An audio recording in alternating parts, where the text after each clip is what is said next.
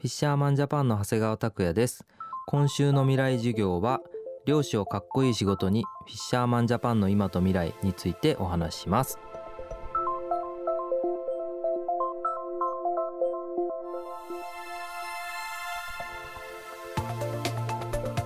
未来授業。今週の講師は宮城県石巻市を拠点に活動する漁師集団フィッシャーマンジャパンの事務局長長谷川拓也さんです。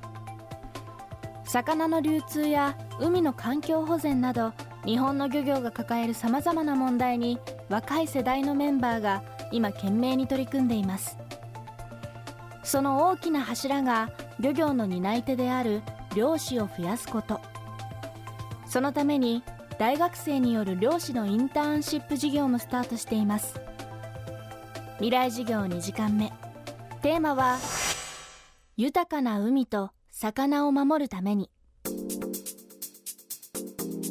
ィッシャーマンジャパンずっと一番大事にしてるのは担い手育成事業トリトンプロジェクトっていうあの担い手育成事業をずっとやっていて漁師というものをつないでいくというところでなかなかその漁師にどうやったらいいのってわからないあの世界なので、えっと、漁業権というものって、はい、あの一応まあ法律ではある程度決められたルールがあって、まあ、ただそれがやっぱりいろんなつつ裏裏漁村でローカルルールみたいのがあったりとかして難しいんですけど石巻地域だとよそ者に漁業権をやらないってなんとなく習慣があって、はい。はい、な中でフィッシャーマンジャパンのこの担い手育成事業から、えー、出た若者が漁業権をあの最近取得し始めていて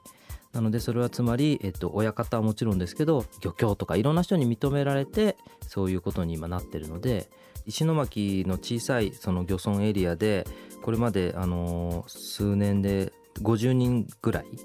の漁師をあの増やしまして、まあ、当然いろんな理由で辞めちゃったりとかもしたんであの、まあ、定着率100%じゃないんですけど、はい、すごくあの良い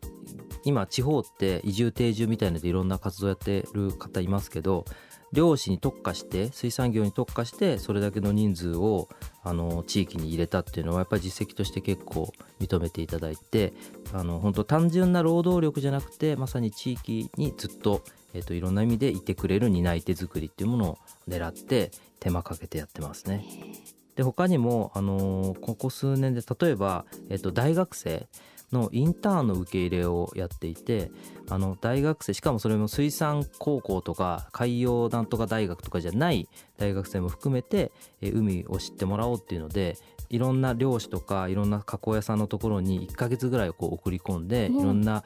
勉強してもらってでプロジェクトを作って帰ってきてもらうんですけどそれも卒業生が100人を超えてまして、えー、そうなんですよでそうするとフィッシャーマンジャパンに就業してくれた子も今この春東大卒の子と千葉大学の大学院を出た若いやつが石巻移り住んできてフィッシャーマンジャパンの事務局としていろんなことを今やって海を変えようとしてくれてますね。あとあの一般社団法人で漁師増やそうぜっていう方の活動は事務局はもう全員実は女性でその漁村をカラフルにしたいっていうあのテーマをうち持ってるんですけどまさにこう、まあ、笑顔が増えたりとか、まあ、当然ね、うん、その漁師と漁師じゃない人をつなぐ、まあ、アイデアとか雰囲気みたいなものがやっぱどんどんカラフルになってるのはうちの女子の力すごく大きいなって思いますね。うん、うん。さらに漁業が抱える大きな課題が豊かな海と魚をどう守るか。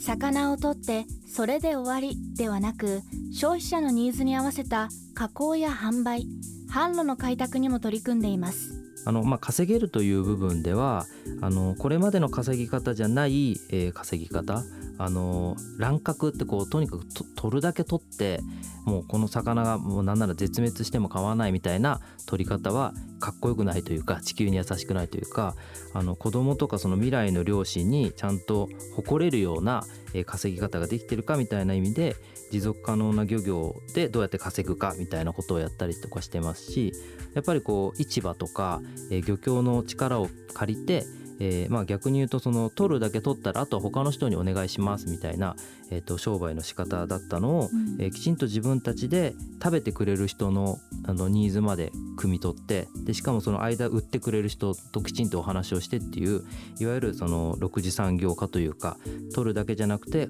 えー、とニーズに合わせて加工もして販売もしていくっていうことを、えー、とチームでやっていこうということでフィッシャーマンジャパンのみんなで、えー、分業してですねで6次産業やっていくというのでその販路開拓みたいなのはあの、まあ、今だと一般的なんですけど漁業界においてはやっぱり10年ぐらい前だとなかなかできてなかったのでそれをあのどんどんやってきたっていうのは一番その稼げるっていう意味ではあの大きいですね。あのもうこれ単純な話で価格決定権を、えっと、漁師が持てないことがやっぱり多く、はい、それは結局取るだけなんであと任せちゃってるからじゃあ値段いくらにしようかとか交渉する余地ないと思うんですけどまあこれ普通の会社だと当たり前なんですけど事業計画みたいなものが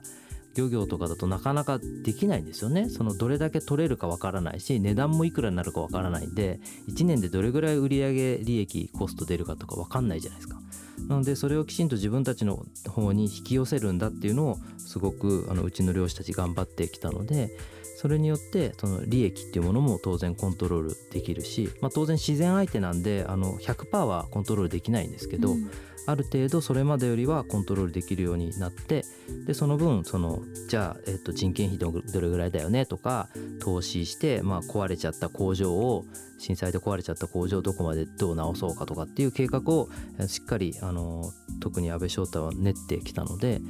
震災前よりも売上とか利益の構造はだいぶ変わってますね。